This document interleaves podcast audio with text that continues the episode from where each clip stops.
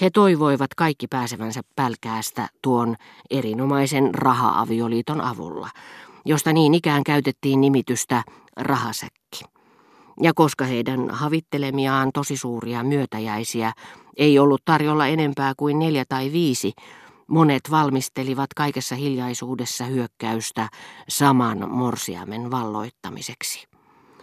Ja niin visusti suunnitelma pidettiin salassa, että kun joku heistä sitten ravintolaan tullessaan huudahti, rakkaat kaverit, kyllä minä teistä niin paljon pidän, etten malta olla kertomatta kihlauksestani neiti d'Ambresacin kanssa.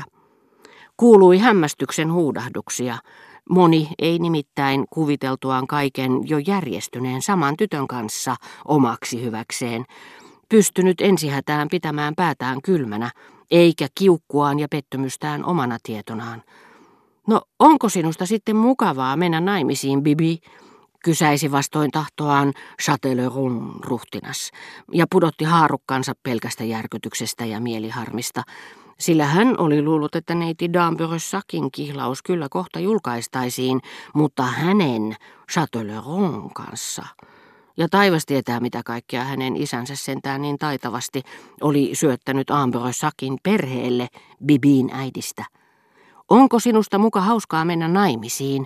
Hän ei voinut olla toistamiseen kysymättä Bibiltä, joka oli paremmassa asemassa, koska hänellä oli ollut aikaa valita sopiva asennoitumistapa sen jälkeen, kun tapauksesta oli tullut melkein virallinen. Ja vastasi hymyillen, no ei sinänsä, ei minun erityisemmin tehnyt mieleni mennä naimisiin, mutta olen tyytyväinen, kun saan Daisy d'Ambresacin, joka on mielestäni suloinen.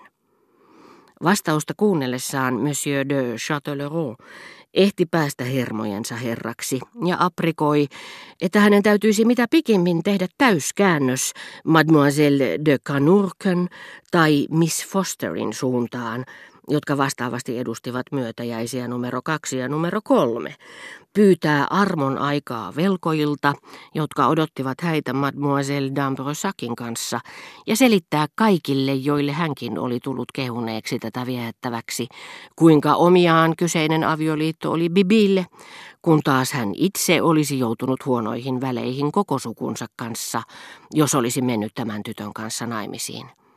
Madame de Soleon oli jopa sanonut, niinkin hän oli päättänyt väittää, ettei ottaisi heitä vastaan ensinkään.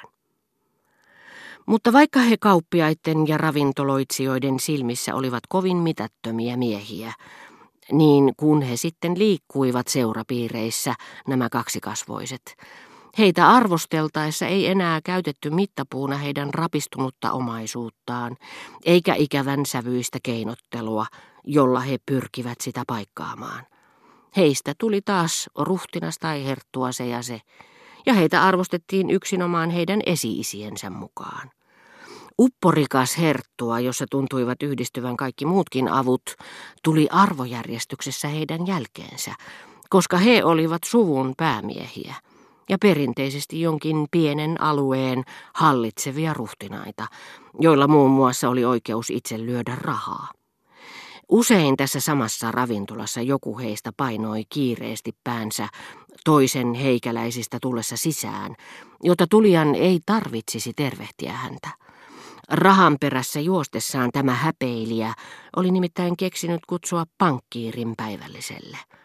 Joka kerta kun maailmanmies ryhtyy näissä merkeissä tekemisiin pankkiirin kanssa, hän menettää ainakin satatuhatta frangia, mikä ei estä maailmanmiestä aloittamasta kierrosta uudelleen toisen pankkiirin kanssa. Kirkoissa käydään sytyttämässä kynttilöitä ja toisaalta turvaudutaan ammattimiehen apuun. Mutta ruhtinas de Foix, joka oli itse rikas mies, ei kuulunut ainoastaan tähän viidentoista nuoren keikarin eleganttiin kuppikuntaan, vaan myös neljän erottamattoman ystävyksen muodostamaan suljetumpaan ryhmään, johon kuului niin ikään Saint-Lou.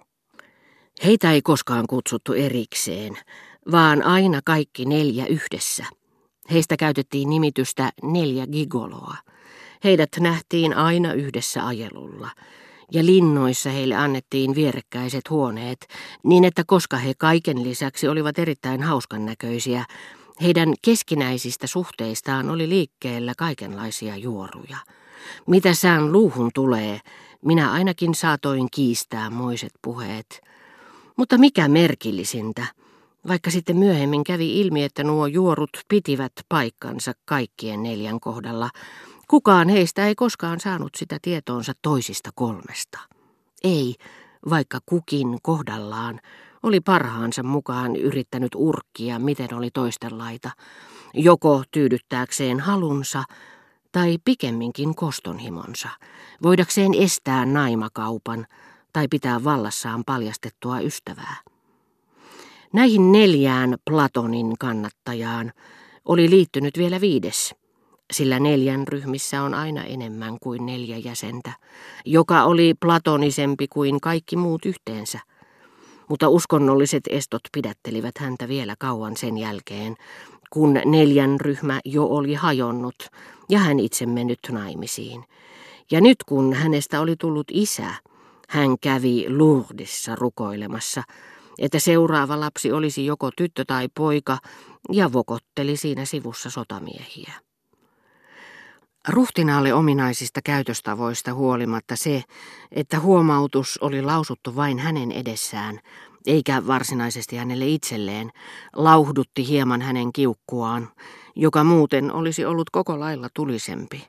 Sitä paitsi tuossa illassa oli todellakin jotakin tavallisuudesta poikkeavaa.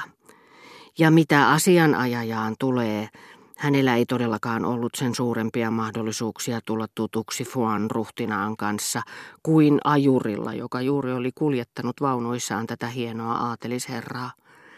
Niinpä viimeksi mainittu arvelikin voivansa vastata, joskin töykeän näköisenä ja tokaisemalla tälle kanssaihmiselle, josta sumun varjolla oli tullut kuin hänen jossakin maailman äärissä, autiolla sateen pieksämällä ja pilvien peitossa olevalla rannikolla tapaamansa matkatoveri. Ei eksyminen vielä mitään, mutta kun tietä ei löydy millään. Ravintoloitsijasta tämä huomautus vaikutti aivan erityisen osuvalta, koska hän oli jo kuullut monen muunkin tuovan sen julkisina samana iltana. Hänellä oli nimittäin tapana verrata kaikkea, mitä kuuli tai luki, johonkin ennestään tuntemaansa tekstiin, ja hän tunsi ihailunsa heräävän, ellei huomannut mitään eroavuuksia. Tämän tyyppinen suhtautuminen on varteen otettava ilmiö, sillä poliittisten keskustelujen ja sanomalehtien lukemisen ohessa se muovaa yleistä mielipidettä ja vaikuttaa tällä tavalla mitä tärkeimpiin tapahtumakulkuihin.